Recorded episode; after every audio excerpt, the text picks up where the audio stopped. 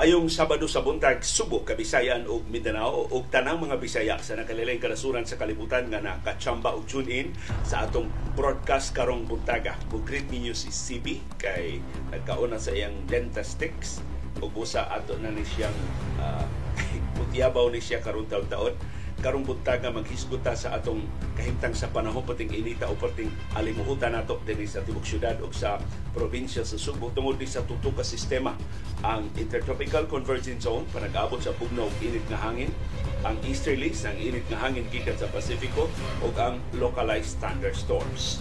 Sa grabing kainit ug kaalimuot makapa-evaporate sa pipila ka bodies of water sa pipila ka bahin sa dong bodies of water. Usa ka nga sa panganod.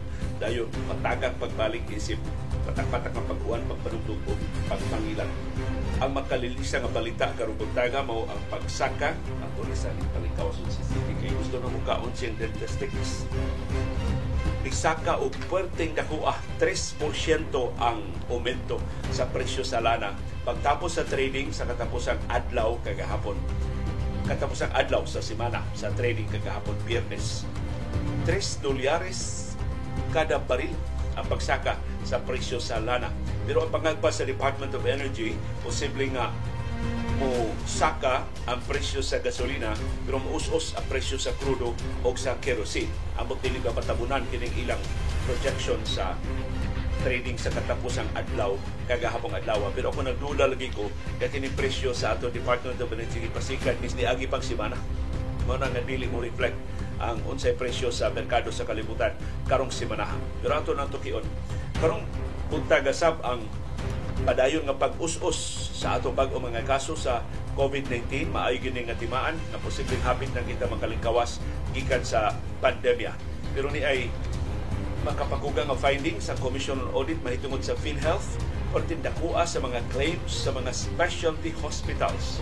Kini mga mga specialty hospitals, mga government hospitals ni i balibaran sa PhilHealth ang ilang mga claims tungod sa kakuwang sa mga dokumento pero kini mao mga dokumento wa pa ni i-require sa PhilHealth sa dihang gi-file ang claims sa mga ospital. So kung estilo sa PhilHealth, i-dribble nila ang imong mga claims pinagi sa pagpahamtang og additional requirements. Nga magkapuliki ka wa pa man ni sa una nganong niya naman ni karon. Kung nahitabo ni sa mga specialty hospitals nga gipanag-iya sa gobyerno dako kahigayunan mausad ni maniubra nga ilang gihimo aron paglangay, pag-dribble ang mga claims, usahay matabla gid ang mga claims sa mga private hospitals. Kung hindi ka kabasol sa mga private hospitals, di na magpa-accredit sa PhilHealth kay mao tinubdan sa ilang grabe nga alkanse. Doon na sa findings ang Commission on Audit sa mga proyekto sa Department of Public Works and Highways na nalangay sa pagpatuman. Daghang kayong rason ang DPWH pero matod sa COA pulos dili balido ang mga rason sa DPWH kakuwang sa planning, kakuwang sa katakos, kakuwang sa foresight mo gitumbok sa COA na hinungdan sa kalangay sa pagtukod sa mga classroom. So gubang importante unta kaayo nga mga infrastructure projects. Binilyon ka peso sa mga proyektong nalangay sa Department of Public Works and Highways. Karong buntaga sab ang pagpanalipod ni Presidente Ferdinand Marcos Jr. sa subuanong Tourism Secretary nga si Cristina Garcia Frasco. Philip Los Marcos sa handling ni Frasco ining kontrobersiya sa Love the Philippines. Nganong nabulilyaso man ni in the first place kung ngilngig pa og liderato si Frasco. Ato nang tukion karong buntaga. Samtang ni ay palido kaing punto si Baguio City Mayor o retired General Benjamin Magalong. Mato ni Magalong, nakasabot siya na kinahanglan silang retirado mga opisyal o ang aktibo nga mga opisyal sa armadong kusog, sa kapulisan o gubang uniform personnel muamot sa ilang pensyon. Kay how else could their pension system survive kung di sila muamot? Wa ko na question ana. Pero nihangyo sab siya. Mahimo bang isurrender sa mga kongresista o sa mga senador ang ilang pork barrel? Kay hilasan ko na siyang maminaw, Finance Secretary Benjamin Diokno, na maghisgot og fiscal collapse. Nga murag sila mo isad-an nganong nga nahagsa ang ekonomiya sa Pilipinas nganong parte dako ang utang sa Pilipinas. Mato ni Magalong ang labing dakong rason mao ang corruption. O usa sa labing klarong manifestation sa corruption mao ang pag insister sa mga kongresista o sa mga senador sa ilang pork barrel long after gideklarar ni sa Korte Suprema nga illegal o unconstitutional kining ilang pork barrel funds. Ug mao ang atong sentro sa atong survey sa atong pagpangutana ninyo karong buntaga. Tuo ka bang magalong? Doon na siya mga konkreto nga mga explanation karon taon-taon. Mutuo ka ba nga nagpadayon pa ang pork barrel? Na sigon sa mga senador o mga kongresista, wa na may pork barrel. Sigon sa Korte Suprema, illegal o unconstitutional man ang pork barrel. Sa inyong kaugalingong kasinatian, kabantay ba mo na mga kontraktor nga nidaog mga paboritos inyong mga kongresista o mga senador o sa inyong lokal na mga opisyal. Kay mato ni Magalong mao na manifestation nga naapa ang pork barrel. Nga kanang mga subasta puro sa na tsupi aron pagpalusot lang sa pork barrel sa mga senador o sa mga kongresista o sa lokal nga mga opisyal. Kawa na to'y daganan kung tinuod na. So palihog, ibase sa inyong kaugalingong kasinatian sa tagsa-tag sa mga lugar, tubaga ka ng atong paruganan survey karong buntaga, tuo ka ba na nagpadayon pa ang pinuang sa pork barrel o karong buntaga sab ang Team USA nga gipanguluhan ni Steve Kerr para sa World Cup sa basketball. Nag-schedule na sab sa ilang training camp o mga exhibition games. Nga atong gitawag og mga tune-up games para sa World Cup sa basketball. Dinis ato sa Pilipinas. Unya na sa sunod buwan. Kinsay sa ligan ni Steve Kerr ining mga batan-o niya nga mga magdudua kay wa man gibisan usa ka superstar na lang sa NBA nga nagpalista para sa iyang team sa World Cup sa basketball unya sa Agosto. Unya ang mga players baya sa nakaliling kanasuran sa kalibutan ni improve na pag-ayo di ba kanay ilang purnas ang Team USA. O ang viewers views ang mapuslano ninyo nga mga reaksyon sa mga isyong natuki o wa matuki sa ato mga programa. O Dahon mo namo bisan adlaw Sabado sa laing edisyon sa atong kasayuran Kinoy Kuya.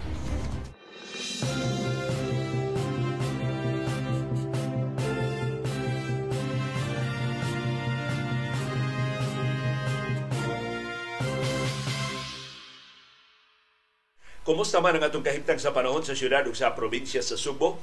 Padayong mo dominar ang Intertropical Convergence Zone, ITCC, ang easterlies ug ang localized thunderstorms. Ang Intertropical Convergence Zone o panag-abo sa bugnaw init nga hangin makaapektar sa Mindanao. Ang easterlies makaapektar sa eastern section sa o southern section sa Luzon. Correction, eastern section sa Visayas o southern portion sa Luzon.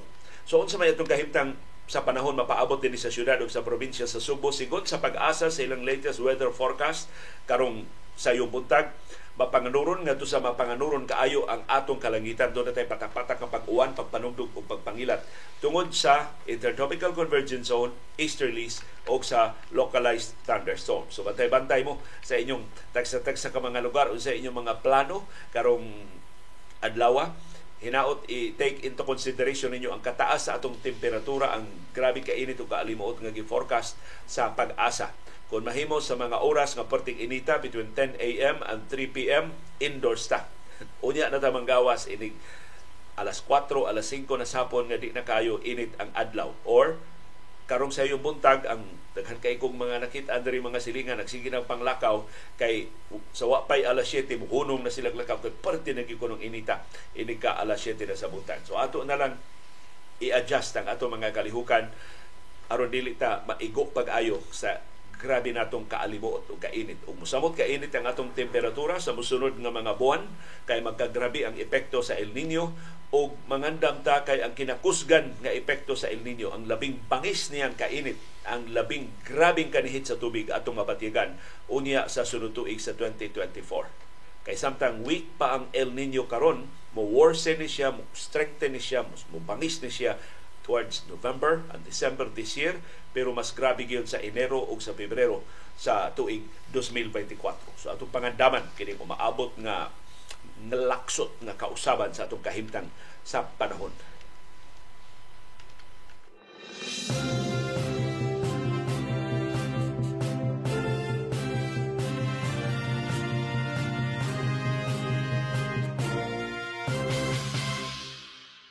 Nipagawas na og pasiunang banabana ang taga Department of Energy nga dunay mga produkto sa lana nga muusos ang presyo do na sa musaka ang presyo unya sa Martes sa sunod semana.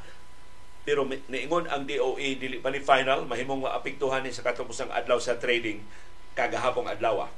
Ang banabana sa mga eksperto sa Department of Energy ang muus-us maura ang presyo sa gasolina musaka ang presyo sa krudo, musaka sa ang presyo sa kerosene. Ang ilang bana-bana, gamay ra kayong us-us sa presyo sa gasolina, 30 centavos ngadto sa 50 centavos ang kada litro. Gitakda sang musaka ang presyo sa krudo og 30 centavos ngadto sa 50 centavos ang kada litro. Banabana sa nila musaka ang presyo sa kerosene og 30 ngadto sa 50 30 centavos ngadto sa 50 centavos ang kada litro. So akong gilikli unsa may dagan sa presyo sa lana sa merkado sa kalibutan pagtapos sa trading sa biyernes. Mo informal na ditapos sa trading sa tibok semana. Hilabhihan ka makalilisang sa numero nga akong nakitaan. Nisaka og 3 dolyares kada baril ang presyo sa lana sa merkado sa kalibutan. Mao ni labing taas nga presyo sa lana sa niaging siyam na kasimana. So sa niaging duha na kabuan ang grabe nga pagsaka sa presyo sa lana sa merkado sa kalibutan. Ang rason mao ang kabalaka sa kanihit sa supply sa lana. Mura og nakumbinser na ang mga oil traders, seryoso ang Saudi Arabia, ang Russia, ang Nigeria, ang Algeria o ubang kanasuran sa paglasla sa inadlaw nila nga produksyon sa lana. So natabunan ang kahadlok sa pagsaka sa interest rate nga makapaluya sa kalibutanong ekonomiya o makapatidlom sa konsumo sa lana. So kining atong laslas sa presyo sa lana nga atong napahimuslan karong semanaha matod sa Department of Energy ni resulta ni og net decrease para sa krudo o sa kerosene og net increase para sa gasolina. Ang net decrease gikan Enero 1 karong tuiga hangtod sa niaging hangtod karong semanaha niabot na og 3 pesos og 70 centavos kada litro sa krudo. Ang net decrease sa kerosene niabot na sab og 6 pesos kada litro. Pero dunay net increase sa gasolina. 5 pesos og 85 centavos per liter. So atong atangan ang mga banabana sa mga eksperto sa industriya sa lana karong nahumana ang tibok semana nga trading sa world market sa lana. Tinuod ba ni ang pasyon banabana sa DOE nga mo barato ang gasolina pero mo mahal ang krudo o ang kerosene o dunay kausaban nga mahitabo tungod sa kataas sa pagsaka sa presyo sa lana sa world market pagtapos sa trading kagahapon Biyernes isaka og 3 dolyares kada baril. Ang presyo karon sa lana 78 dollars na per barrel. So hapit na mo abot sa target sa Saudi Arabia nga mag 80 dolyares ta kada baril aron mabalanse ang ilang budget sa Saudi Arabia. Kung of course magnisi ani ang Russia, mas modako ang iyang kwarta para sa iyang gastos gubat sa pag-atake sa Ukraine.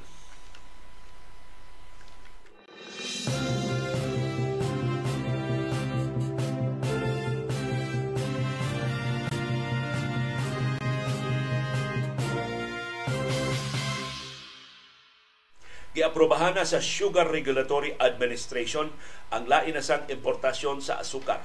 Ikaduhanan ni natong importasyon sa asukar karong tuiga naka-import na tag 440,000 metric tons karon mo importa og dugang 150,000 metric tons. So humani pasalig si Presidente Ferdinand Marcos Jr. last year, nga tay problema sa atong supply sa asukar, makuti kuno iyang pagtuon sa sugar industry og igo kuno ang atong supply gitaguan las mga merkado. Ang resulta, di lang kausa, kaduha na siya mo import og asukar karong tuiga ang Sugar Regulatory Administration ni Pahibaw aprobado na ang importasyon sa 150,000 metric tons sa asukar o ma-deliver na ni by September this year. Giluwatan na ang Sugar Order number 7 nga gipitsahan og July 6 og lahi sa Sugar Order number 6 nga tutura ka mga importers ang gikontrata sa Malacañang nga mo import gihangan ang Malacañang na nahimo tong state sponsored sugar smuggling o sugar cartel karon tanang mga importers mahimo na nga mo apply mahimo na nga mo bid sa pag-appeal og import Pero gamay na lang kaayo, 150,000 metric tons na lang sa asukar ang ilang ilugan. Tanang eligible nga sugar importers giimbitar sa Sugar Regulatory Administration. Sigon sa SRA, ang mga import sa asukar gikinahanglan aron sa pagbalanse sa supply ug sa demanda sa asukar para sa domestic consumption samtang nagsige paghihapon og saka ang presyo sa asukar. O kini dako ni baka kaysa Sugar Order number 6 giklaro sa Sugar Regulatory Administration para na to buffer. In fact, ang dakong bahin atong mong importasyon para buffer. Sa 440,000 metric tons, ang 200,000 metric tons mo para sa consumption, mo para iha, ibaligya ngadto sa mga tindahan o sa kamerkaduhan. Ang mas dako nga bahin sa shipment 240,000 metric tons para buffer. So karon ang una nilang justification aning 150,000 metric tons para ni buffer. Nakaroon na usab na sab. Matod na sab sa SRA, aron ni muus-us ang presyo sa asukar. Sa tupad di ni buffer, ibaligya sab ni ngadto sa mga tindahan. Unsa mo tinuod nga kahimtang sa tong industriya sa asukar. Nganong hasta mga numero sa Sugar Regulatory Administration nag-usab-usab man. Wa pa gini mo improve ang atong industriya sa asukar ang atong Agriculture Secretary por Dios e ang atong presidente, dunay tanang gahom, dunay tanang influensya sa pagtarong sa atong industriya sa asukar. Nga murang naghibat man hinoon ni Ubo sa iyang pagduma. Matod sa Sugar Regulatory Administration, ang local sugar production gitakda nga motibugsok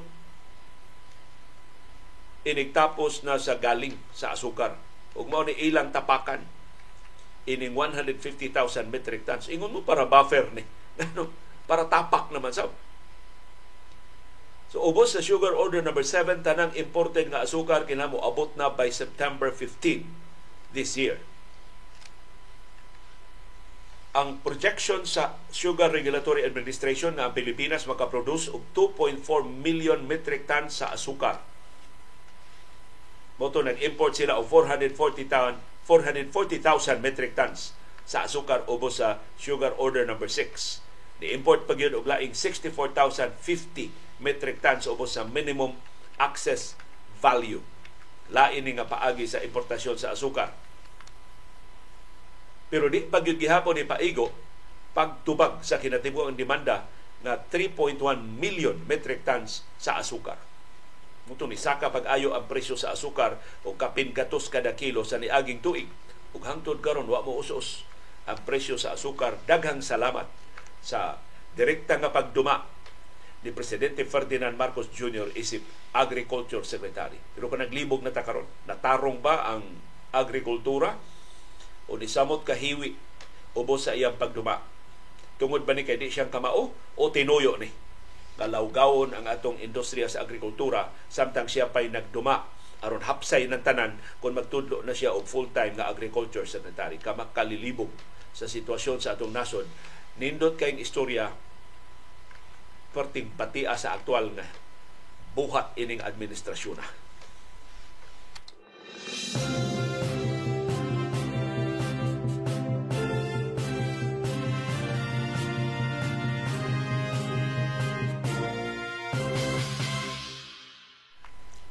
Maayong balita karong buntagan nagpadayon ang kaubos sa atong mga bag-ong kaso sa COVID-19 gireport sa Central Office sa Department of Health doon natay 397 kabag-o mga kaso sa COVID-19 sa tibok Pilipinas. Kagahapon adlaw less than 400 na lang ang atong bag-o mga kaso.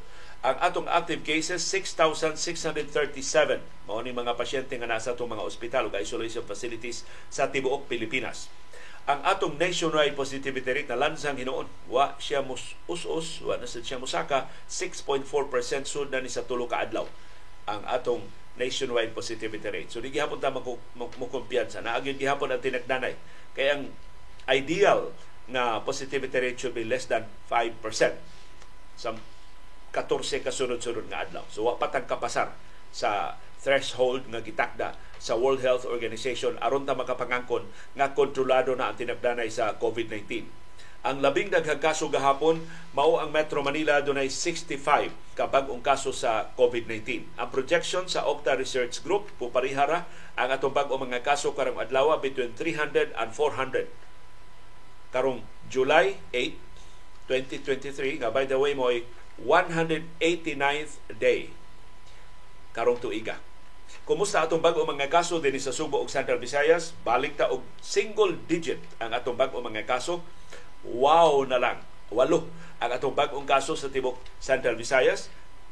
Ang Cebu Province dunay tulo kabagong kaso nagtabla sa Cebu City dunay tulo kabagong kaso ang Negros Oriental dunay usa kabagong kaso sa COVID-19 ang Lapu-Lapu City dunay say usa kabagong kaso ang Bohol way bagong kaso Sikihor way bagong kaso Mandawi City way bagong kaso sa COVID-19 Kumusta atong active cases ang mga pasyente nga nasa atong mga ospital o isolation facility sa Sugbo, sa Bohol, sa Negros Oriental o sa Sikihor?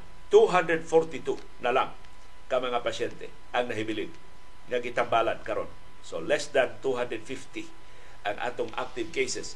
Ang kinadaghanang active cases mo ang Cebu Province dunay 71, ikaduha ang Negros Oriental nga dunay 60 active cases, tabla sila sa Bohol nga dunay say 60 ka active cases, ikaupat ang Cebu City dunay 28 ka active cases nya ika lima ang Sikihor dunay 11 ka-active cases. Nagtabla sa katapusang duha ka luna ang Lapu-Lapu City o Mandawi City dunay tag unom ka-active cases.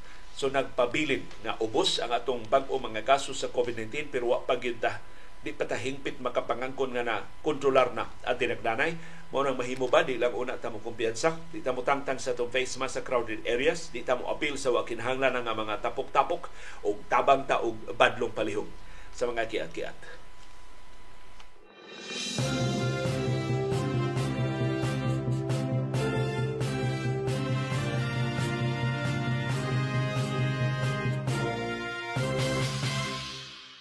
Dunay laing finding sa Commission on Audit nga ilang gipagawas ning higayuna mahitungod sa Philippine Health Insurance Corporation o PhilHealth. Makahasol ning numero gipagawas sa COA kay dunay 500 million pesos na claims ang mga specialty hospitals sa gobyerno. Ipanag-iyan is gobyerno ang mga specialty hospitals nga wa i-reimburse sa PhilHealth tungod sa kakuwang sa mga dokumento mo ingon ta angay lang kay maniguro ta nga dili mawari-wari ang kwarta sa PhilHealth. Ang problema kining maong mga dokumento wa ni i-require sa PhilHealth atol sa pag-file sa mga claims ini mao mga ospital. Nikalit lang tumaw ang bag-ong mga requirements dihang ila nang gidribol-dribol, ila nang gilangay ang pag-reimburse sa mga claims. Pipila sa mga institusyon nga nireklamo wa pa sila mabayri sa ilang mga claims so nasa pila ka katuigan mao ang Lung Center of the Philippines, LCP, National Kidney and Transplant Institute, NKTI, Philippine Children's Medical Center, PCMC, ug ang Philippine Heart Center, PHC. Wa pa sila makadawat sa ilang mga reimbursement claims hangtod karon. Ang kinadak-an og claim ang Lung Center of the Philippines 542.9 million pesos ang ilang claims gikan sa PhilHealth. Gibasura na sa PhilHealth ang 60 million 60 million pesos nga claims sa pipila ka mga ospital apil na sa PCMC. Matod sa COA, kasagaran sa rason ngano nga gisalikway ang mga COA babayri ang mga claims hangtod karon mao nga ang mga tungod sa mga swab tests atong 2020 o 2021 sus tulo ka tuig duha ka tuig na ang nilabay. Napakyas no ang mga ospital sa pag-file sa claim sa mga mga swab tests within 120 days. Pero sigon ini maong mga ospital kining maong requirement nga ang filing sa claims mahimo within 120 days ato pa pila man na upat ka buwan wa pa ning maong requirement sa ilang pag-file sa ilang claims atong 2020 o 2021 nikalit lang nig tumaw ang additional requirement sa PhilHealth nga apiki na sila. Di na sila maka-comply so murag dunay binuang diya sa PhilHealth. Murabag aron nga dili mahurot ang ilang kwarta kaya mag-iunsa nila ng kwartaha para mag-iunta na sa mga pasyente na natambalan na sa mga ospital. Kay mga sakop pa ni sa PhilHealth. Kini mo mga pasyente, murag tinuyo nga gipugnan ang pundo sa PhilHealth, ang mga ospital in town mao'y maalkanse. Kanya justification sa PhilHealth, mga government hospitals bitaw ni. Zero billing man unta na sila nganong mangulikta na silang bayad. Mahimo na lang i-charge nga to Department of Health. Daghan kay silang palusot ba sa wa nila pagbayad sa claims sa mga government hospitals. So kini makapa pugwat ni nato kung gihimo ni sa PhilHealth sa mga government hospitals unsa pa kay unsa ka, ka grabe ang binuang nga ilang gihimo batok sa mga private hospitals So sa hindi ta kasabot sa private hospitals, ano man yung mga private hospitals nga di man mutabang sa PhilHealth pag libre sa bayranan sa mga pasyente, mao di ay. Kay kung doon 500 million pesos nga claim sa mga government hospitals o mga specialty hospitals ni sila, unsa pagkakalisod-lisod ang mga requirements, patong-patong ang mga requirements nga giimbento sa PhilHealth para sa mga private hospitals. Nya maura ba ni tendency sa nagalilain nga mga government agencies? Lisod-lisuron ka pinaagi sa pagpatong-patong og bag-o nga mga requirements. Aning simanaha ang requirements nila napo ka buok. Pagbalik na usunod simana, 15 na. Balik ka two weeks later, 20 na. Sa unsa lay mahuna-hunaan nila nga requirements aron magkalisod-lisod ka, aron magka-realize ka, oy, Kinala man ko mo bayad. Kinahanglan man ko mo tunol og for the boys and for the girls para ini mao mga ahensya. Kay karon wa na kuno pili eh. Kunya mas agresibo kuno rong mangwarta kini mga batanon. Has bungatan dayon kuno ka og kantidad. Nakahunghong na mo ini mga old-timers sa Bureau of Internal Revenue BIR. Hapit naman sila mang-retire. Gipatrain kuno nila ang mga batanon nga mupuli nila. Sus, Naglaom ko na sila nga mga patanon, mga idealistic pa, ang mga patanon, musulti ko noon sa mga sa may tinarong mga paagi pagpatuman sa mga lagda. Sus ang Ibaw ko una unsa ko unag yung pangutanas mga batanon nga mga na hire sa Bureau of Internal Revenue unsaon man ako nga maka-auto ko sa first year of service. Ya kanang auto nga dili pipitsugi, kanang mga auto nga mga nindot. Mao unang pangutana unsaon nga maka-auto sila og nindot sa ilang first year of service sa BIR. Bantay-bantay mo mga negosyante, inig puli ini mga batanon, dili sila kuno mga karaan maghisgot-hisgot pa man og uh, kumusta imong bata? Kumusta to imong kuan negosyo? Kumusta man ang wa magbaha dito sa inyo pati mang uwana gabi? Kitsa daog sa NBA gahapon. Mao mo na ilang pasakali ba sa di pa sila mangwarta. Ang mga batanon ko no diretso eh uh, 60 60,000 eh kay lisod kay ning imong transaksyon gusto ka mulusot 60,000 bungatan ko no dayon ka og presyo Nabot kinsa makapadlong sa Philippine Health Insurance Corporation o PhilHealth. Kapin gatos ka milyon ka pesos ang mga hospital claims sa mga specialty hospitals ang gi-return, giuli sa PhilHealth tungod sa kakuwang sa mga dokumento. Sa kinatibuk-an sa 2022 sigon sa Commission on Audit, ang PhilHealth nakabayad og 1.3 billion pesos sa mga claims. Ang bulto sa mga claims na availed sa informal sector. So di ni mga sakop sa PhilHealth sa senior citizens o ingon man sa private sector ang contributing members gyud sa PhilHealth na ka-avail ini mao mga benepisyo. Pero kinsa may mutarong pagsusi anang sistema sa Philippine Health Insurance Corporation. Kay kung tinuod ni ang pagduda sa COA nga gimaumao lang ni mga requirements sa PhilHealth paglisod-lisod sa mga claims sa mga ospital. Kinsa may private hospitals ganahan pang magpa-accredit sa PhilHealth. O kung ang private hospitals nato di na magpa-accredit sa PhilHealth, kitang mga pasyente mao'y mapildi. Di naman ta maka-avail sa mga benepisyo sa PhilHealth kung adto ta ini mga ospital nga wa na mo renew sa ilang accreditation sa PhilHealth. Daghan unta kay ospital gusto magpa-accredit sa PhilHealth pero kung mauning lisod-lisuron ang ilang mga claims, maalkanse na hinuon sila, di na sila magpa-accredit. O kita mga pasyente mo ay mapindi.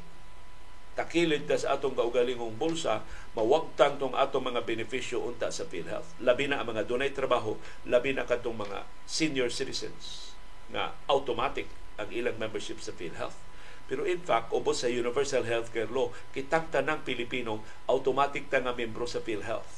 Nag-contribute man ta wa sa PhilHealth, automatic ta nga member sa PhilHealth ubos sa Universal Healthcare Law.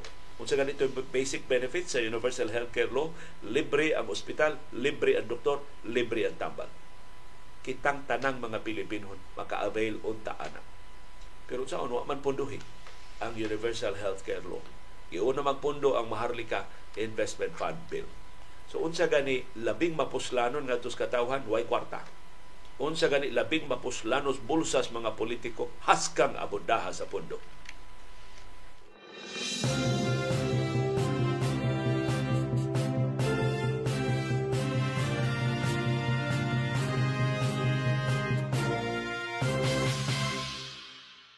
gipahibaw sa Commission on Elections COMELEC nga magpahigayon sila og procurement summit karong buwana. Pagsiguro ko no nga transparent ang tanang mga transaksyon sa COMELEC pagpangandam sa o maabot nga mga eleksyon. Mao ni labing unang procurement summit nga ipahigayon sa COMELEC karon ning July 17 hangtod July 18. So duha ka adlaw ang procurement summit. Ang tuyo ini mao ang pag-ensure sa transparency, accountability ug access sa private sector sa bidding opportunities diha sa COMELEC. Gitumong sab ni pagpalig-on sa relasyon tali sa mga bidders o sa procurement process. Nga makasabot ang mga bidders unsay mga lagda sa Government Procurement Act na kilang sundon sa COMELEC o sa mga ahensya sa gobyerno. Apil sa hisgutan atol sa Procurement Summit mao ang general principles sa government procurement, ang market analysis, participation sa bidding activities, contract performance ug ubang procurement related matters. Giimbitar na sa COMELEC para sa procurement summit ang tanang suppliers, service providers, consultants o contractors na nakakuyog na o mukuyog pa sa bidding opportunities diha sa Commission on Elections. O giklaro sa COMELEC, wa ni bayranan ang procurement summit. Libre ni sa tanang gusto nga moapil. Laing gibuhaton sa COMELEC karong buwana mao ang paghimog demo sa internet voting. So sa labing unang higayon, i-introduce ang internet voting sa 2025 local ug national elections maka-avail ba ini ang lokal nga mga botante murag adto pa ni sa ubang kanasuran ipatuman. Unya muhimog demo ang nakalilain nga mga service providers. O base silang demo pilian sila sa COMELEC. Kinsay labing maayo, kinsay labing sayon, o labos tanan kinsay labing secure og sistema sa internet voting. Sus ka, ka kanindot aning tuna na internet voting. Di na ta magponsisok ngadto sa mga presinto himuon ni karon July 11 ana sa main office sa COMELEC sa Intramuros. Ang mo himo sa demo mao ang musunod nga mga service providers nga ni bid para ining internet voting technology nga gikinahanglan sa COMELEC. Number one, Meru. Number two, ang Smartmatic. Number three, ang Dermalog na mo service IT service provider sa Land Transportation Office. Number four, ang Indra Number 5 ang E-Corp. Number 6 ang Tambuli Labs. Number 7 ang Votes. O number 8 ang Thales. Kining Thales, lain sa ni na service IT service provider sa Land Transportation Office o sa ubang mga ahensya sa gobyerno. So ato na ni panidaan palihog ang mga kalihukan sa Comelec pangandam sa eleksyon sa barangay ug sa Guniang Kabataan karong Oktubre 30 ug sa local ug national elections karong 2025 puhon.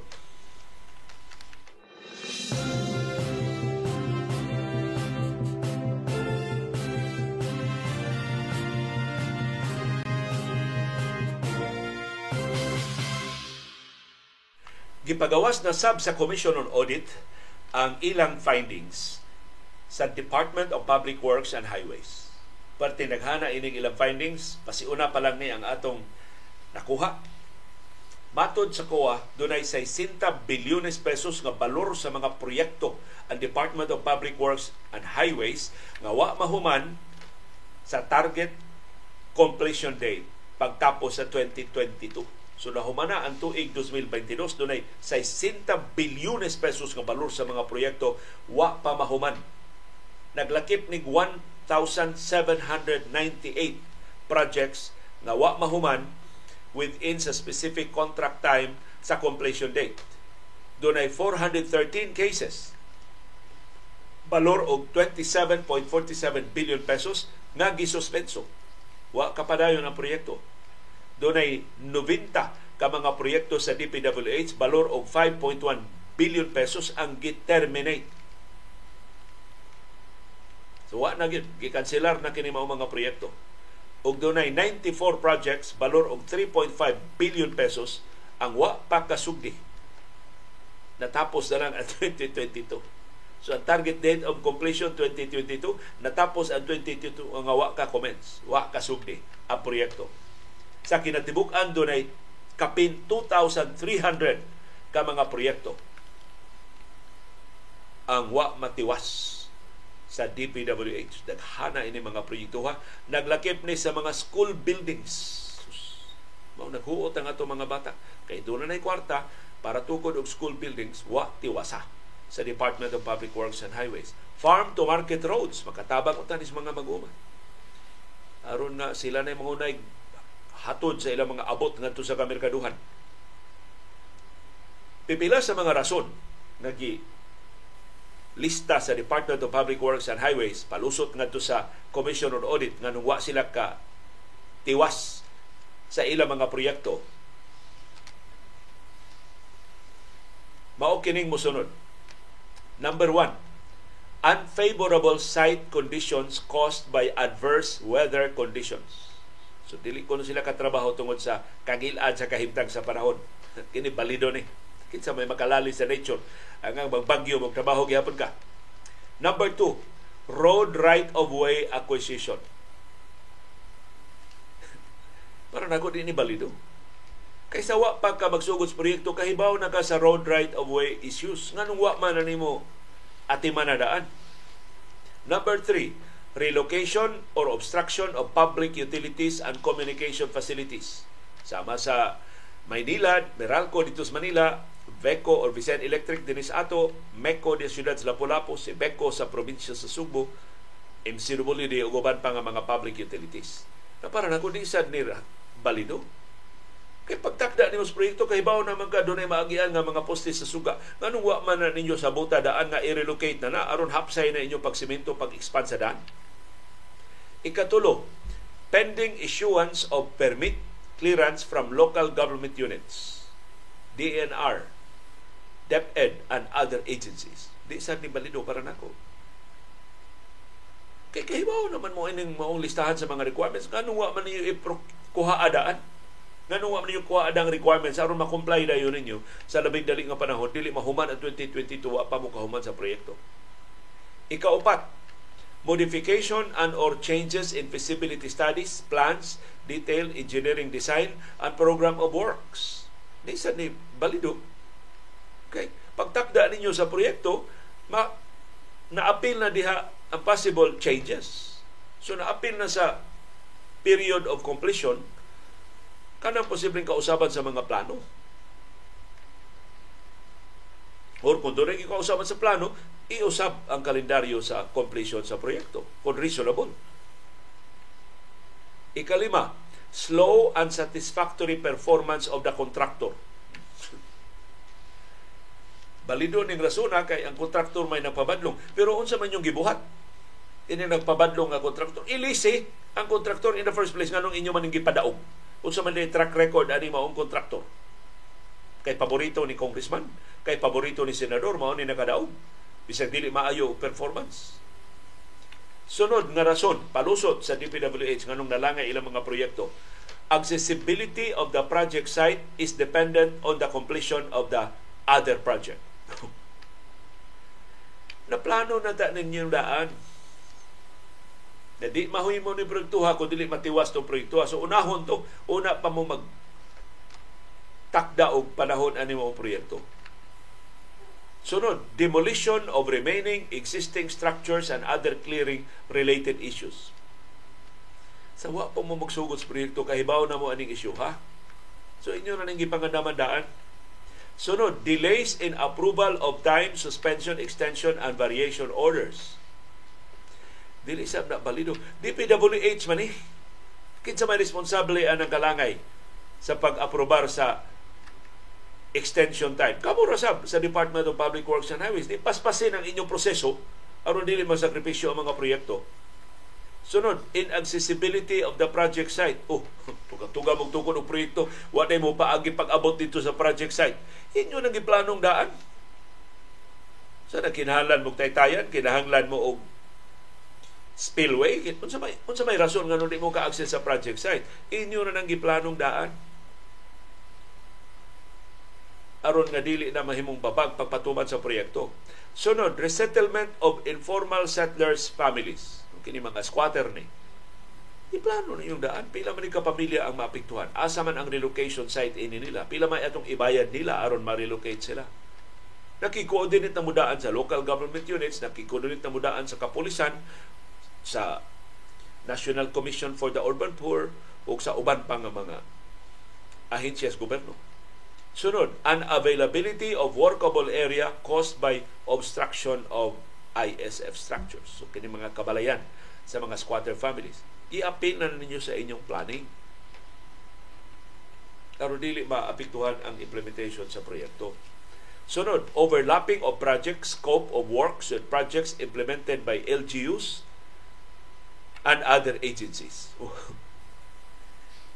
Nagsabot mo, nag-coordinate mo, di kay magtukod mo highway wa kahibaw ang local government unit. O gitukuran man din sa LGU og lain sang proyekto wasan mo kahibaw pahibaw coordinate with each other. Hatagig lista ang LGU mao ni amo mga proyekto. Aron hatagan sa mong lista sa LGU maliksan ang mo project ana oh sa na nato hapsayo na nato daan. Sa di pa mamahinayak sunod insufficient workforce manpower materials and equipment resources provided by the contractors Di ni palidong nga rason. Pagpadaog ninyo sa kontraktor, inyo na ang tanang gisigurong daan nga doon na siya igo nga ekipo, doon na siya igo nga manpower aron makapatuman sa proyekto. Kung sa man naghangad mo bumbong sa inyong pagpadaog sa kontraktor, wa mo kahibaw siya mga limitasyon. Sunod, volcanic activities of Mayon Volcano under alert level 2. Away lalis. Ang amang mo trabaho kaniya, maulbuhan pa kasi bakos Mayon Sunod, awaiting completion of ongoing construction projects for preceding phases. Dili sad ni balido. Kay bawo mo sa pay sa inyong trabaho. Nganong wa man niyo hapsayang daan ang nakalilain nga phases sa proyekto. Sunod, based on order situation or insurgency. Ang kanibalido balido ni di man sa kontraktor, di sabsa sa DPWH ang kapakyas sa kapulisan, kapakyas sa kasundaluhan, ang kapakyas sa gobyerno, pagpatunay sa kalinawan ng lugar. Sunod, scarcity, non-availability of construction materials in the locality. Kaya ito may mga lungsod nga lagi kay hardware. Inyo na nang i-anticipate daan. Kini lungsuran namin din Kinto Limbo, wa magini hardware, hakutan tanig hardware, i-appeal na na sa presyo diya sa kontraktor ila nang sa butong daang Vic Enterprises kinsay ubang suppliers hot day mi diri nako katrak ha? Ayaw lang aya kay istrikto kay kuha sunod late delivery of construction materials to project site. Ma-anticipate gihapon eh. I-take into consideration ninyo ang disruption sa global supply chain. Uni, i-anticipate na ninyo ang inyong proyekto. Maabtang 18 months una ma hatod ang construction materials, di pag-order mo 18 months before, aron on time gihapon ang pag-abot. Late release of funds. balido ni sa bahin sa kontraktor, pero di ni balido sa bahin sa DPWH. Kamu may nagpugong sa funds. Ngano wa man ninyo i-release? Ngano nagpaduding pa man sa mga kontraktor, nangayo na sa mo. Sunod, COVID-19 pandemic. balido ni rasuna. Nangag imong supakon ang COVID-19 protocols.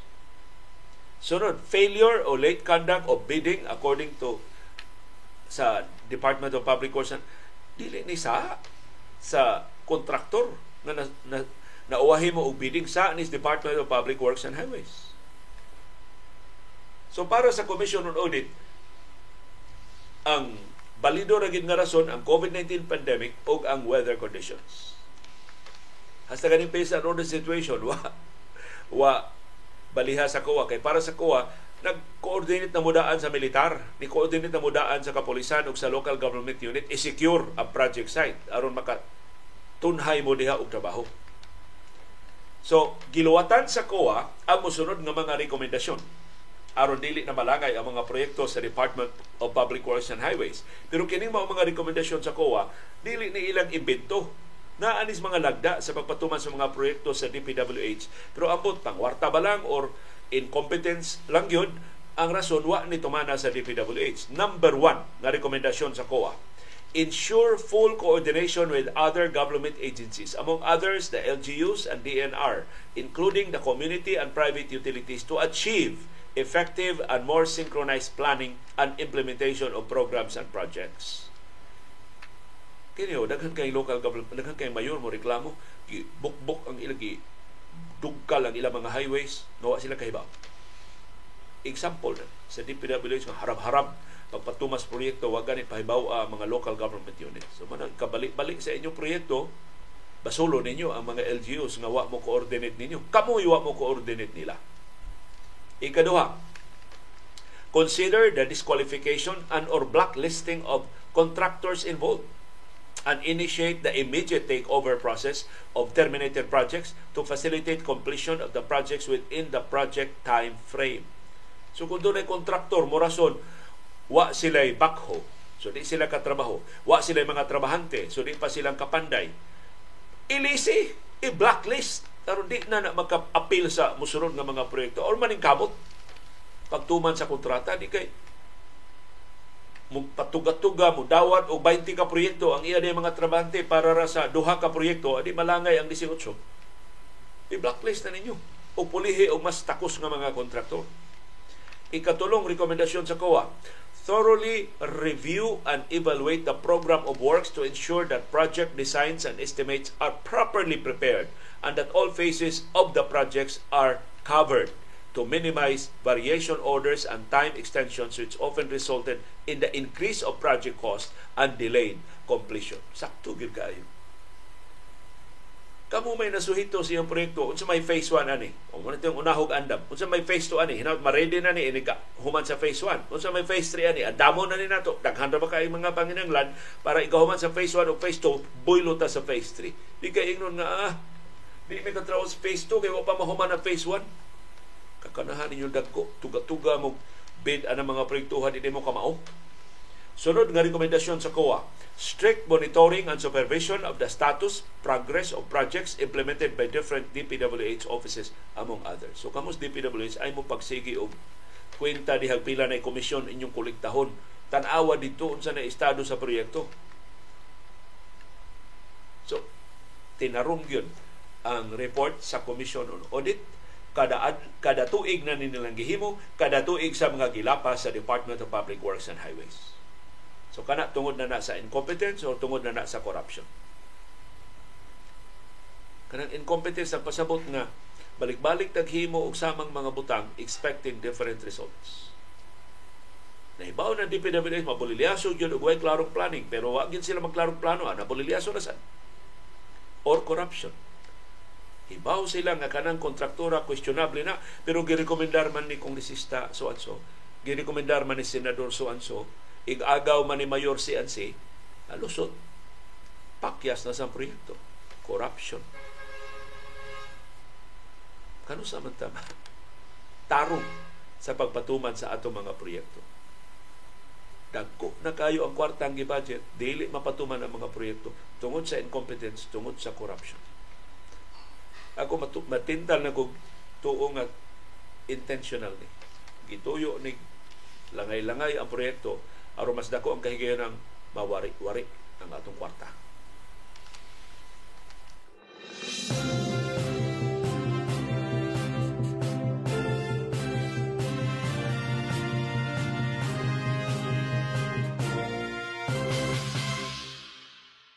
Ni ay retiradong general sa kapulisan. Graduado ni sa Philippine Military Academy o respetado ni sa aktibo o retirado nga mga opisyal sa Armadong Kusog sa kapulisan o sa uniform personnel o karon mao mayor sa siyudad sa Baguio si Benjamin Magalong. Para nako kining iyang input mahitungod sa mga paningkamot pag-usab sa pension system sa military uniform personnel mo labing sensible. Nanimaho ning jutay blackmail pero mo labing sensible para nako. Matod ni Magalong, ang active o retired military and uniform personnel andam mo contribute, andam mo tampo. Di na tinuod nga di sila mo tampo. Patuo nas mga politiko, patuo nas mga economic managers. Andam silang mo tampo sa ilang pensyon pag-prevent sa fiscal collapse, paghagsa sa tugasudnong panudlanan. Pero, niingon si Magalong, mahimo ba? Dili niya kondisyon. So, dili ginihigpit nga blackmail. Pero iya mong gisumpay, sumura og kondisyon. Mahimo ba ang mga senador o ang mga kongresista mutampo sa pag-prevent sa fiscal collapse pinagi sa paghunong sa ilang pangurakot, paghunong pagpanguha og kickbacks gikan sa mga proyekto sa gobyerno. Matod ni Baguio City Mayor o retired General Benjamin Magalong, pipila ka mga kongresista o mga senador o lokal nga mga opisyal, mga mayor o mga gobernador, padayon nga nagpa butirik sa ilang panudanan pinagi sa ilang pork barrel funds. Og tungod ini, sila mo'y magkontrolar sa pagpatuman sa mga proyekto o makadugang silang pangulikta o mga tungpats. Makapatong sila o mga komisyon. Ingon si Magalong, nakigsulti siya sa pipila ka mga kontraktor.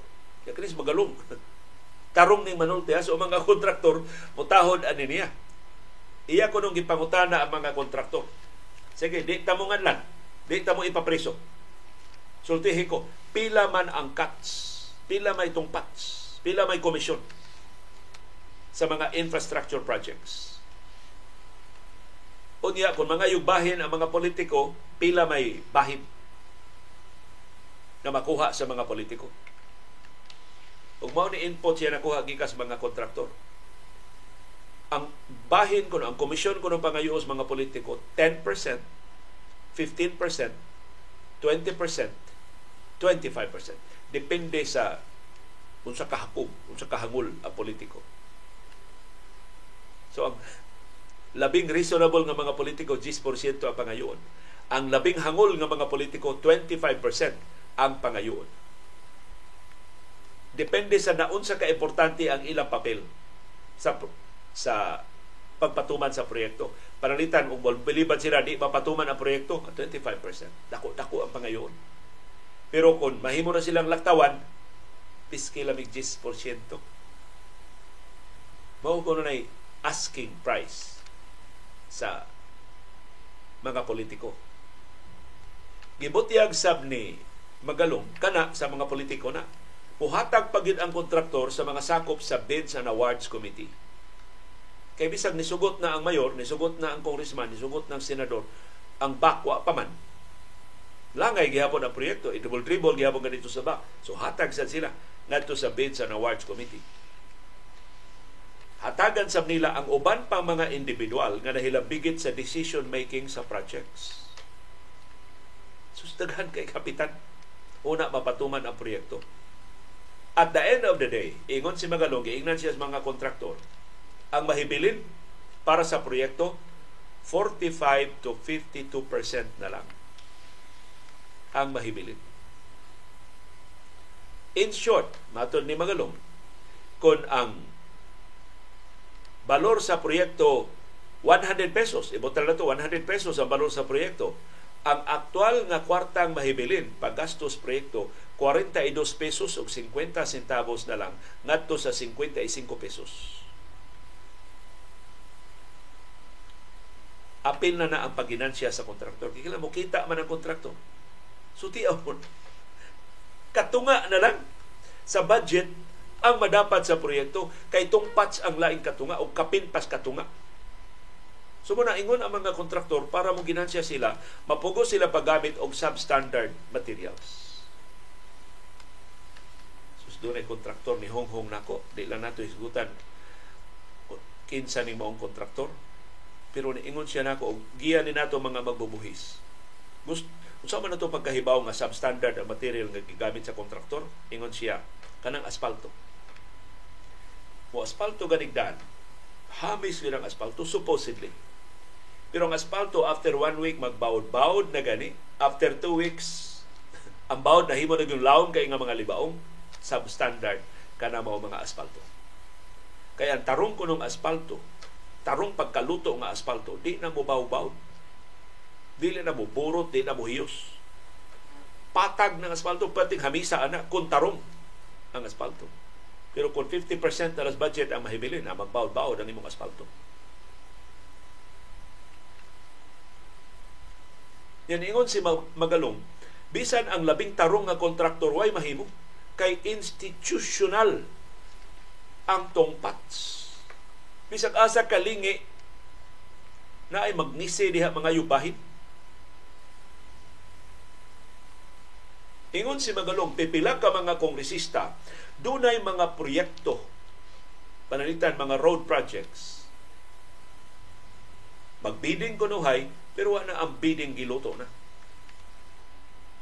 kay kung imong tan-awon ang profile sa atong mga politiko mga kongresista, mga senador, mga mayor, mga gobernador kasagaran nila sila rasab ang kontraktor, sila rasab ang supplier Kato lang nahisgutan natong local official gahapon dito sa Mindanao. Iya proyekto da moabot din isugo perten dagkuha. O siya sa kontraktor. Magpapil magpapil din siya sa ubang kontraktor. Iya na lang kumpanya mo iya pahimuon. Sila man sa supplier. Askan pa ita, kawa gila ito'y naganan. Sila mo supply og sand and gravel. Makalusot ka. Di, lusot imo proyekto, aring ka-order og sand and gravel. Amo ato gani ka-order speakers, luhod-luhod sa dito simbahan, milagruhan ba ni mo proyekto, makalihok na ba ni? Pero mo palit kag sand and gravel na mo ugma dayon. Na na kay notice to proceed. Kawa gyud ganan. Magkakwarta yung mga kanahan. So maka tipak na sila og komisyon sa proyekto masipong pag nila ang proyekto isip kontraktor o isip supplier.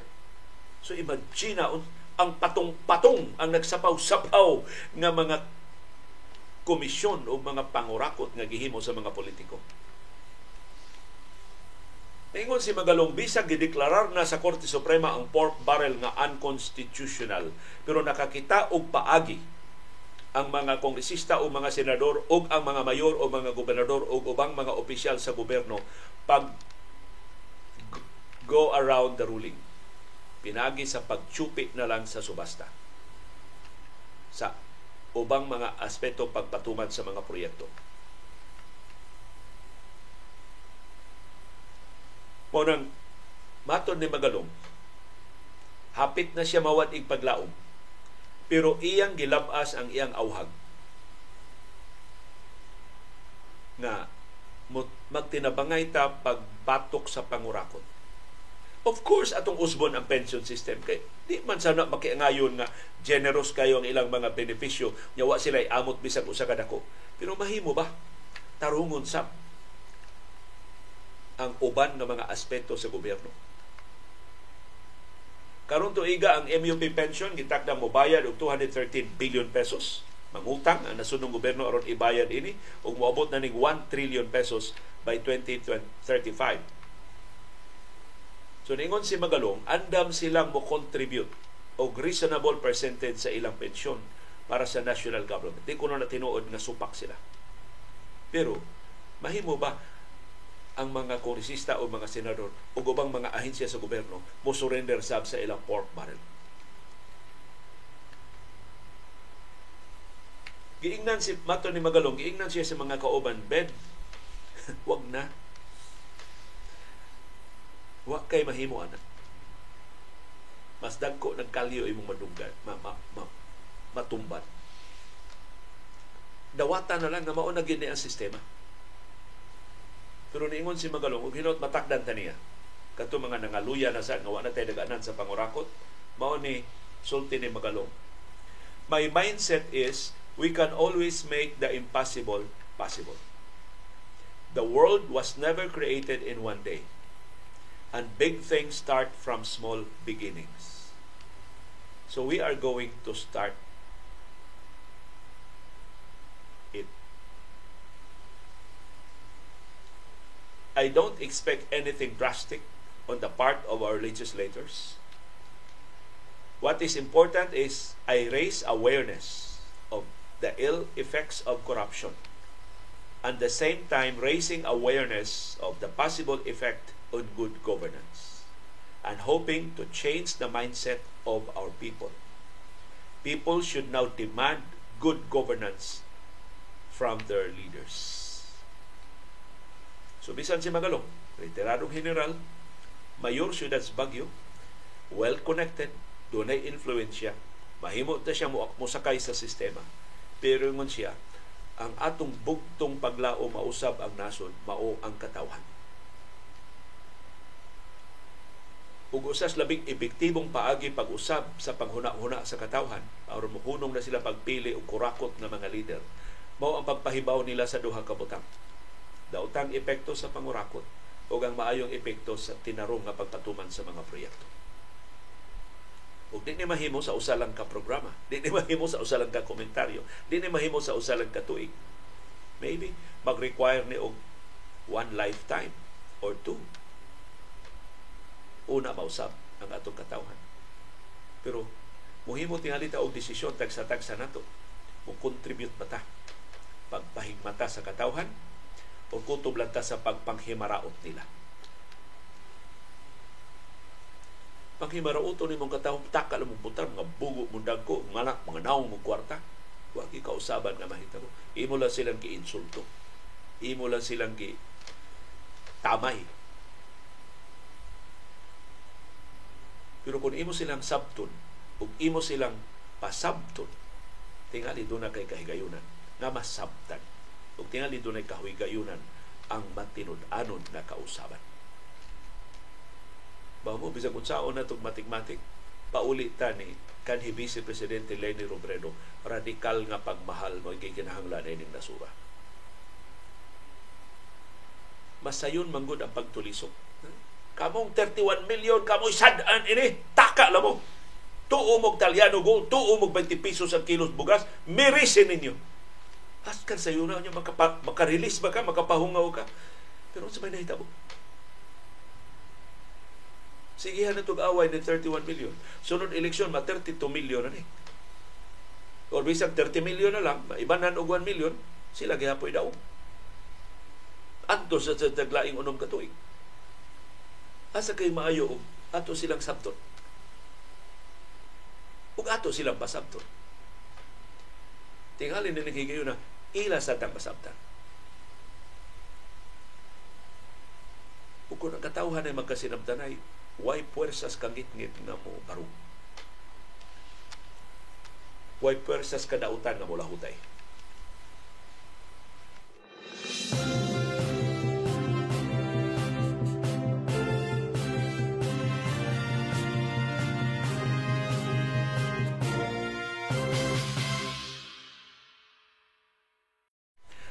Pero ni ay gingi sa paglaom. Mo na ingon nga pocket of hope na ato makita ang taliwa sa naglugitom na palibot sa atong nasod. Bisan sa tanan niya mga imperfections, ambot na lutsan ba ni sila, ang Marcos administration ni sugot ining training o pagpatuman sa Minnesota Protocol dinhi sa ato sa Pilipinas na mo'y gikinahanglan aron pag-prevent o pag-prosecute sa extrajudicial executions dinhi sa ato sa Pilipinas. Ambot giunsay ni nila pero nakahimo og lima ka adlaw nga training dinhi sa Pilipinas ang UN Special Rapporteur nga si Dr. Maurice Tedbold Benz. Technical training ang gipahigayon. So posibleng mao ni hinungdan nakalusot kay technical training man dili man political dili man politicized ang approach kun dili ni sa teknolohiya unsa ang pag-imbestigar sa extrajudicial killings. Matod ni Benz ang lima ka adlaw nga pagbansay-bansay iyang napahigayon din sa mutudlo sa mga polis o mga investigador sa armadong kusog ug sa ubang law enforcement agencies. Unsaon sa pag susi ang lakton nga pinatianay. Human sa training, doon na dayoy nahimo nga Tagalog version sa Minnesota Protocol. Unsa man ning Minnesota Protocol nganong ipatuman man ni dinis ato sa Pilipinas Mao ni siya ang set of guidelines for investigating deaths by human rights violations such as extrajudicial killings, torture, or disappearances. So, kini mga misteryosong patay, kana mo hayad lang daan. Unsa man pag-imbestigar, unsa pag-trace kinsa responsable. Mao ni ang set of guidelines sa Minnesota Protocol. Ang ni-appeal sa seminar mga sakop sa Philippine National Police, PNP, National Bureau of Investigation, NBI, Commission on Human Rights, o civil society organizations, civic society organizations. The fact na napahigayon kini maong training, atong i-credit ngadto sa Marcos administration. Nalutsan ba sila? Makausap pa ba ni? Hinauton ta. Nitambong sab ang duha ka forensic pathologist sa Pilipinas nga silang Dr. Raquel Fortun o Dr. Maria Cecilia Lim Sigon sa UN Special Rapporteur sa extrajudicial killings na si Dr. Benz, gusto sila nga ang training sustainable. So di sila gusto one-off. Hinaot masundan pa ni o maabot nga mga trainings. Matod ni Benz, usas kapuslanan ini maong training, mao ang pag-ila sa mga disaster victims. Kay subo kay ito sa niaging Yolanda, pila to kalibo kapatayng lawas ang wagin mailhi. Kay na sa advanced state of decomposition way mga IDs wa na itay mga paryente nga makaila kay tiyanig nangamatay sa apil sa katalagman. Katong lunod sa barko na natay bahin di sementeryo sa kareta? Way ngan? Pero naa individual nga mga nitso sa mga pateng lawas nga naugkat atong nalunod na barko sa sulpisyo kaniadto pisak na matinganan ng sulpisyo karon so doon ay siyensya na magamit pag-ila sa mga pateng lawas na biktima sa katalagman. Mato ni Dr. Bins, we've learned in terms of documentation, recovery of a body, documentation, and identification of a body has an immediate impact on disaster victim identification. Ug importante kay ni para sa Pilipinas nga usa sa labing disaster-prone countries in the world. ang nindot ni commit si Senior Deputy State Prosecutor Hazel De Sena Valdez. Nindot kay untag si Secretary Buying Rimulya pa ni Tambong pero nag wellness leave manggod. Pero ni commit si Valdez. They plan more training in the future. Other more advanced training programs are being conceptualized to ensure that intended results and deliverables are attained and maintained, including but not limited to reduced numbers of potential arbitrary killings, as well as increased successful prosecution and convictions of human rights violations. Natingali ang ipadas kapolisan ang mga pipitsugin ra, mga patrolman ra nga di gani makahikap o mga kaso, tingali ang mga naaratos mga administrative personnel rato sila pero sa gisulti ng dyan magalong kanon, asa man ta magsugod? Ari ta magsugod sa labing gagmay.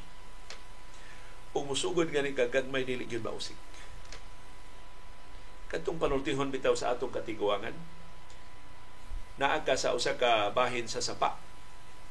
Ulabay ka og gamayng bato. Diya sa kinadaplinan nga bahin sa sapa. Bisag ang nilit, ang tampi sa sapa, mauray maigo sa imong bato. Tanawa ra sa epekto ang gamay kay mong bato makamugna siya og tampisaw gamay katugaw sa sapa ang gamay katugaw sa sapa mo resulta sa di man abawd angan sa sapa. Dili siya siya sug. Mura siya og ripple. No gamay siya nga lihok sa sapa. Kunya ang gamay nga lihok sa sapa manakod sa unahan sa sapa.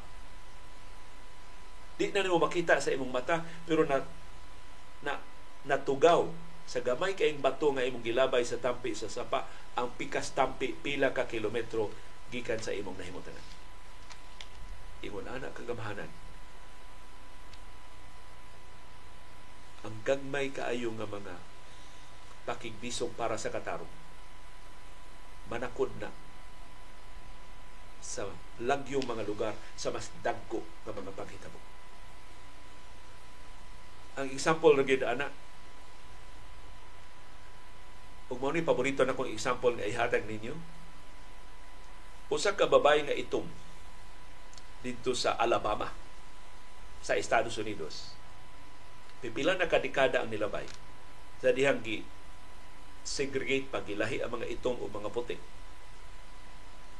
ang basa Alabama, ang mga puti ray makalingkod sa atubangan. Ang mga itong adto gyud sa luyo. Pagsakay sa babae nga itong, wa pa may pasahero ang bus, so lingkod siya sa atubangan. Pag, pag abot nas mga pasaherong puti, gipapahawa siya. Pahawa, diha adto mo luyo. Wa siya mo irong. Wa siya mo barong niabot ang dugang mga puti. Gipapahawa siya. Wa siya mo barong. Wa siya mo irong. Hasta ang driver sa bus nga puti. Ningo na, lady. Ato na sa atras mo larga na ta. Wa siya mo irong. Wa siya mo barong. Hangtod, palaban na sila ng mga polis, gialsa na siya. Kung sa mga punto, wa siya kaabot siya destinasyon. Wa. Gibiyaan siya sa bus. But her point was made. Ako'y nakaunas bas, ako'y lingkod del tubangan. Maybe kata, katawan to siya. Dito sa Alabama, ginong hilasa, ito bayhana. Eh. Tugat na, gialsa lagi polis. Wala ginahimo. Pero sa nahitabo. Nahitabo ni pila kadikada ang nilabay. Nilabay ang pila kadikada, niligid ang daghang katuigan, nakadungog sa iyang protesta ang usa ka labor leader dito sa Poland. Kalayo ras Poland gikas Alabama. Ang labor leader sa Poland natandog kayo sa iyang kaisog nakadesider iyang sundon ang kaisog ato babae nga ito. Sa iyang panahon dito sa Poland, nagtukod siyang labor union, komunista ang gobyerno. Tanang kalihukan nga mosupak sa gobyerno dakpon, patyon, prisuhon, bilaguon, torturon. Yun ang isog siya. Kay nadasig siya sa gihimo sa babae nga itom sa Alabama. Pila kadikada ang nilabay. Lahi sa katong babae nga itom sa Alabama, gisakwat sa pulis, wa kasakay sa bus. Ang labor leader sa Poland nilampos sa iyang pakigbisog. Malampusong ni organisar sa mga mamumuo sa Poland natakdan ang kinapag-an sa katawhan sa Poland ug ilang napukan ang komunistang gobyerno sa Poland. Og siya nahimong presidente sa Poland. Ang iyangan si Lech Valensa. Kinsayngan sa babay nga itom sa Alabama nga nakadasig ni Lech Valensa si Rosa Parks. Kinsay nagdahom nang kaisog sa babaeng itom Way nakaila. Way lahas kasaysayan na si Rosa Parks. Mo'y nagkadangilang sa dakong kausaban, sa higanting kausaban, pagkapukan sa komunistang gobyerno sa Poland o pagdaog sa demokrasya sa Poland. Kay si Lech Valenza, nadasig ni Rosa Parks. So maybe kining atong gihimong pagpakabana karon wa ni epekto mahimong hipuson ta ini kaugma pahilumon ta pagkasunod semana. Pusin muratang Rosa Parks wa kilami ang atong pakigbisog pero tingali sa pikas nga bahay kalibutan doon ay laing Lek Valenza na makahibaw sa atong gihimo padasig sa atong pagbarog sa atong gituhan na sakto. Ug mao'y makahimog mas dakong kausaban o makadasig sa mas daghan.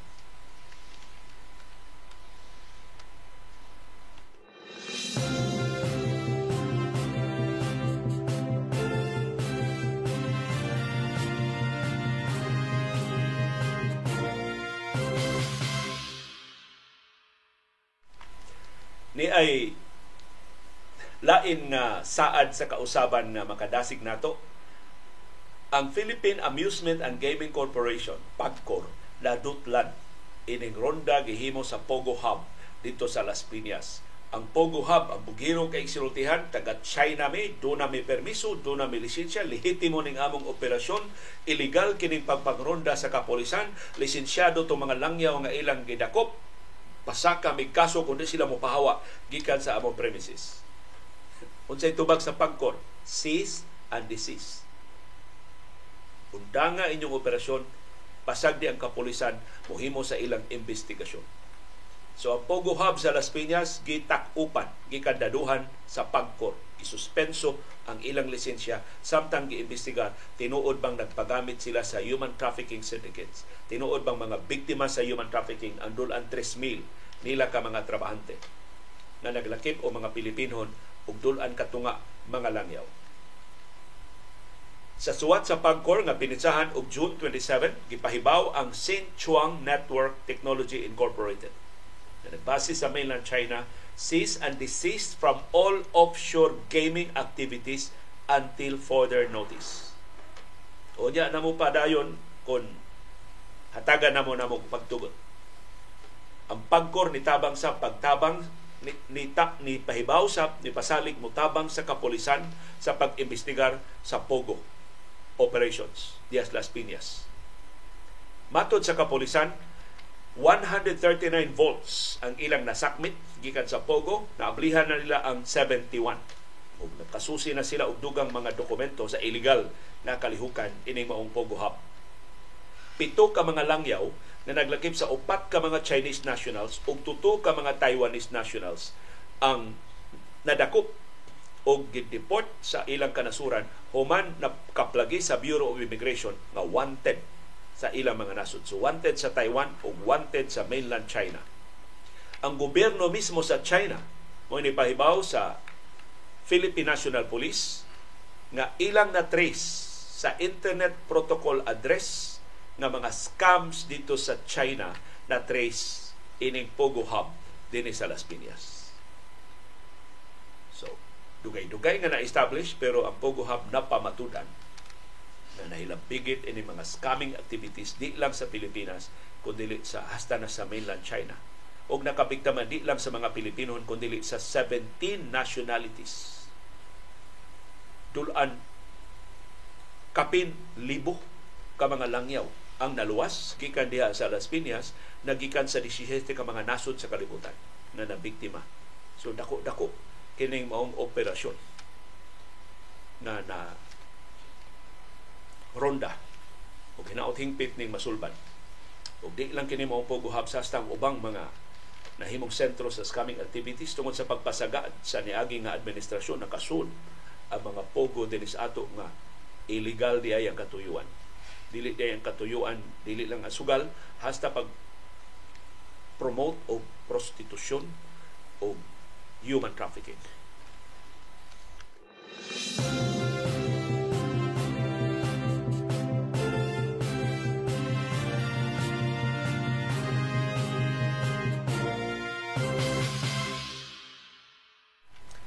og natinuod ang atong gikabalakan si presidente Ferdinand Marcos Jr. ni Dupa ni Tourism Secretary Cristina Garcia Frasco. Kay matod ni Marcos bilib siya sa quick action sa paspas kunong aksyon ni Frasco ni ining kontrobersiya sa Love the Philippines campaign. Matod ni Marcos ang paspas kunong aksyon ni Frasco inspires confidence nakadasig sa iyang pagsalig nga masulbad ni Frasco kining maong kontrobersiya. Ingon si Marcos, bilib siya sa kapaspas ni Frasco nga ni tapos sa kontrata nga nahilambigit sa kontrobersiya o ni pa-review sa tanang mga kontrata nga nahilambigit ini maong proyekto. So niingon si Marcos, she has it under control. She knows what to do what she has done so far inspires confidence that she will fix the problem and that the campaign of love the Philippines will be as successful as we hope for it to be. Mo na vote of confidence ni Marcos ngadto ni Frasco. Ngaboy gikahadlukan sa iyang mga paryente, sa iyang mga aliado din ni Subo nga giintriga lang kuno ni Frasco ni Presidente Ferdinand Marcos Jr. Asa ba intriga ini? Nganong gilusad maning Love the Philippines campaign in the first place? Kinsa may naglusad ini? Nagtuo mo nakasurvive si Frasco, ini maong kontrobersiya. Hangtod iyang ipatigbabaw ang iyang fried rice, di siya mo survive ini. Unsa may timaan nga si Frasco ni patigbabaw siyang garbo sa iyang intervention, sa iyang kunuhay pagsulbad ini maong krisis. Hangtod karon wa siya mo angkon og responsibilidad.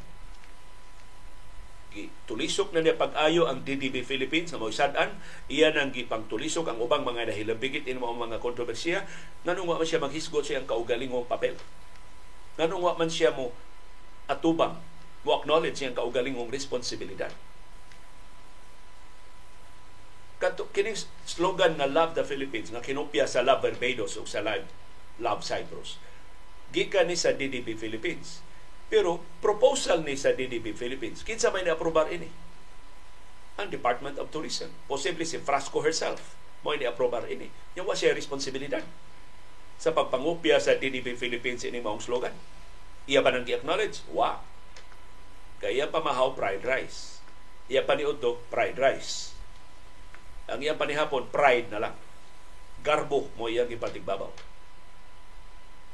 Katong video na nasakpan nga naggamit og footage sa Thailand, sa Indonesia, sa Switzerland, United Arab Emirates ug sa ubang kanasuran footage to sa DDB Philippines. Sayop to sa DDB Philippines. Pero makapamugos ba ang DDB Philippines nga isalida to sa launching? Kung wa pa'y pagtugot gikan sa Department of Tourism. So ang responsibilidad naa sa DOT. Of course, amaw ning DDB Philippines ang ayan ning i-terminate ang ilang kontrata kung mahimo di na sila bayran ang ilang katapulan o kabati sa ilang trabaho kadakos insulto nga ilang nahimo nga nagpromote ang Pilipinas unya footage sa Indonesia nga atong ipakita. Pero ang nag-aprobar anang tanan ang Department of Tourism. Katong ni-aprobar sa slogan nga Love the Philippines. Wa gyud nakahuna-huna aton lang kinsa man tong mga opisyal sa DOT. Maposibleng naglakip ni Secretary Frasco.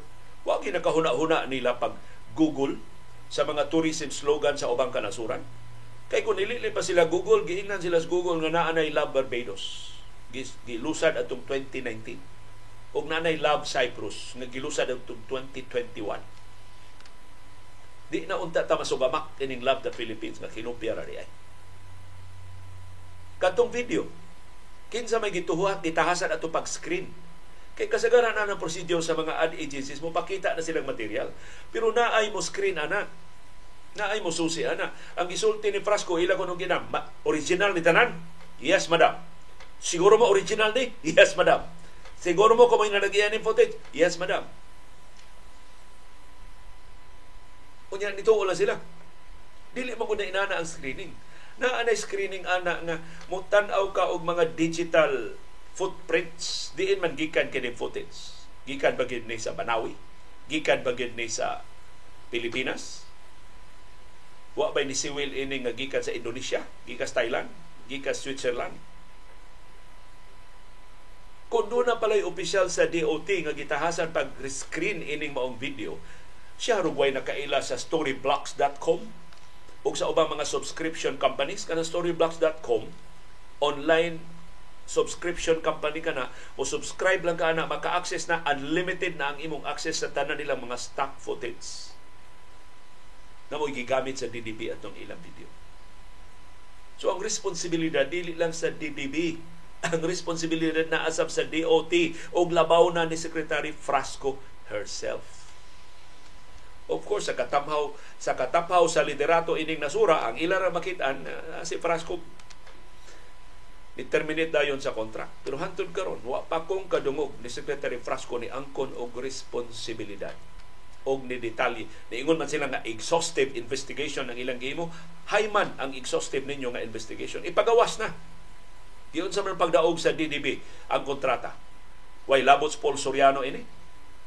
Kay si Paul Soriano nga may presidential advisor sa Creative Communications, director sa DDB sa ilang commercial sa Duty Free Philippines. Wa ba ma-influensya ang bidding ni Paul Soriano? Ang DDB mo siya naghimo atong kontrobersyal nga we give the world we, we give our best to the world sa itong slogan katong gisalida atol sa koronasyon ni King Charles dito sa London DDB Philippines ay naghimo adto So ang responsibilidad naa sa Department of Tourism. So ang angay ipangutana ni Presidente Ferdinand Marcos Jr. siyang kaugalingon nganong lusad gani ni nato ang Love the Philippines. Silabihan man ka successful sa It's More Fun in the Philippines. In fact, sa first six months siyang administrasyon, naka-benefit ang Marcos administration sa kamalampuson sa It's More Fun in the Philippines sa pagbalik ng mga turista human sa pandemya. Nagkaroon na negative na hinong pag-ayo ang atong turismo tungod ning pakauaw ni Secretary Cristina Garcia Frasco. Lusad-lusad siya slogan nga kinupya di ay ginamit ang campaign video nga ang footage gikan di ay nagpicture di sa ubang kanasuran sa kalibutan.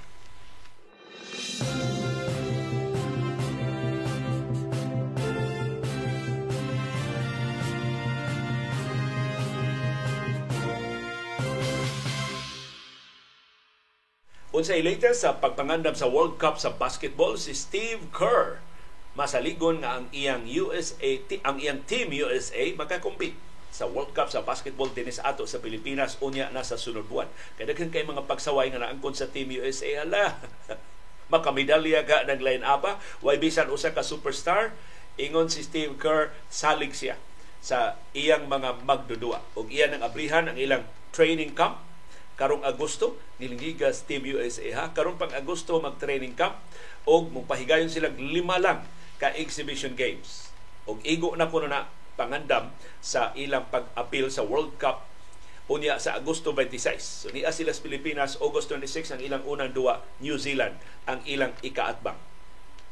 Matod ni Steve Kerr ang iyang saligan mao ang gwardya sa New York Knicks nga si Jalen Bronson kay si Jalen Bronson lapad ay kasinatian sa FIBA.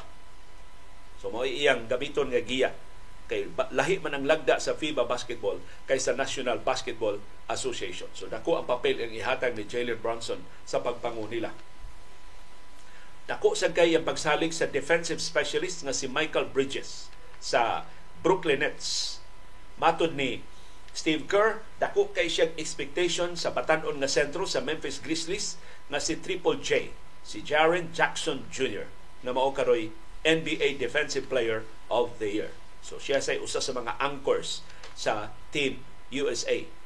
Ingon si Kerr, dako kay silang bintaha paggamit ni Triple J, ni Jaren Jackson Jr. kay Y defensive 3-second rule sa FIBA. Pero daghan kay mga pangutana nganong wa man paapila si Jamoran willing ba ito si Jamoran nga mo appeal sa Team USA. Dako ta kay mong bintaha ni Jamoran. Doon na unta mo superstar. si Grant Hill nga mo executive director sa USA Basketball wa mo komentaryo kung si Jamoran bay ni Balibad o sila bay ni Balibad ni Jamoran. But most possibly, wa nila paapila si Jamoran kay suspendido si Jamoran sa National Basketball Association. Kung nako bayag tabang ang NBA pinagi sa pagpahuwang sa iya mga magdudua sa Team USA. Although, why bisan usa ka superstar nga ni voluntaryo sa ilang team karong tuiga.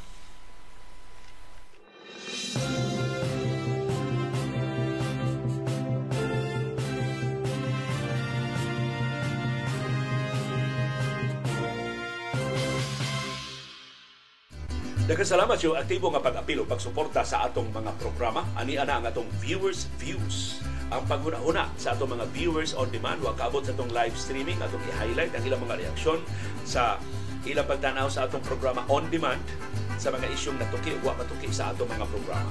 Si Bernardina De Vera niingon na hinuklog og nabalaka kay ko sa Maharlika Investment Fund. Bisan tuod na namipuyo sa Amerika, love gyud namo gihapon ang Pilipinas. Pero nahibong gyud ko sa mga senador o ubang mga politiko, wa gyud sila kakita sa dili maayong resulta ining abot sa panahon unya. Uwahina ang tanan. Ang mga tao sa wa gyud pagkatagam. Sige lang ihabog butar sa way ayo ng mga politiko. Si Beckham Cachero na ingon di lang gamatag buntag ang pangu sa agriculture secretary wa gyud nay paki sa unsay mga panghitabo sa atong nasod. Worse is, wa nay suod sa utok. Maunang pataka lag timon sa atong nasod kung asa padung. Tanawa ang rightful indignation sa atong mga viewers. O kinaot mahimo ng pabilo sa dugang ninyo nga pagpakaban ayaw pag ayaw paunga ang inyong gugma sa nasod. Bahala na si Francisco Pilago Jr. naingon Pwerte na gyud kabaga sa mga naong ini mga opisyal sa mga ahensya sa gobyerno ambot na lang gyud kanus ka matarong ang paggobyerno ining nasura kaalaot natong mga pagbubuhis. Si Sabin Niana niingon wa tay laing ma-blame sa bolilyaso sa DOT kundi ang leader. Si Cesar Ibanez niingon With its more fun in the Philippines slogan, the late President Noynoy Aquino almost doubled tourist arrival from 3.5 million in 2010 to 5.9 million in 2016. Using the same slogan, it further increased to 8.6 million in 2019 during Duterte's administration before the pandemic. With this information, I don't want to delve anymore into the slogan fiasco.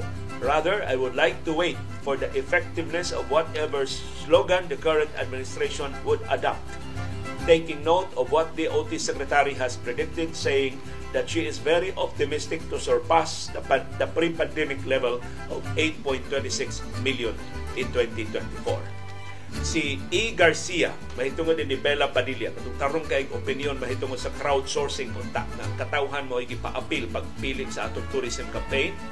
Ingon si E. C. Garcia, Bella Padilla is a relative of Robin Padilla, both from their mother sides. Can say she is far more sensible than that senator. Bitaw, usak sa mga showbiz kay nato nga mga viewers na ingon si Bella Padilla di ay pag-umangkot ni Robin Padilla agaw ni Daniel Padilla. Si Nem Seda, palahi ning iya sa lighter side of things, bisan sa kalisod sa panahon karon diha sa Pilipinas ug diri sa Singapore, nagkagubot ang mga tao tungod sa concert ni Taylor Swift next year diri sa Singapore. Pero last Wednesday until today ra ang pag-purchase sa ticket. Last minute nakapalit ang akong anak after 6 hours and 1 day of queuing online worth 32,000 pesos kay mao na na hibilin sa mga ticket. Congratulations Nem sa Seda na nakamakatanaw ni Taylor Swift ang imong anak. Delayed watching sa Townley, Victoria, Canada ang atong migo si Boy Reflex Caniedo. Unoy Boy, salamat. Tanaw ka na mo diya sa Canada. Si Arnold Flores, niingon, I'm inclined to believe nga mao gyud nahitabo sa rider nga nagdag kwarta sa SRP. Nahito mo di atong pagduda sa pipila ng ka viewers tinuod ba gyud na nang lupad tong kwartaha kung gibukusan to og plastiko. Dito pwede drama-dramahon nga mawad-an og millions of pesos. Wa siguro, wa siguro gibukusan gyud to og plastiko unya nangabungkag tungod sa kakusog sa hangin diya sa SRP. Nangapalit niya ang uban nangaligsan sa sakyanan kay pila ba dito ka vehicles ang agi-agi diha pila rapoy kusog anang lastiko unless gisod pag yung plastic o bulsita. Dito maghilak ang rider, magpakiluoy in town, iuli ang kwarta. Kadto hinoo mga tao nga namunit dito, daghan yun adto ang wa nagiuli. Pipila lang sa mga naagyoy konsensya. Nagasalamat sa inyong viewers' views.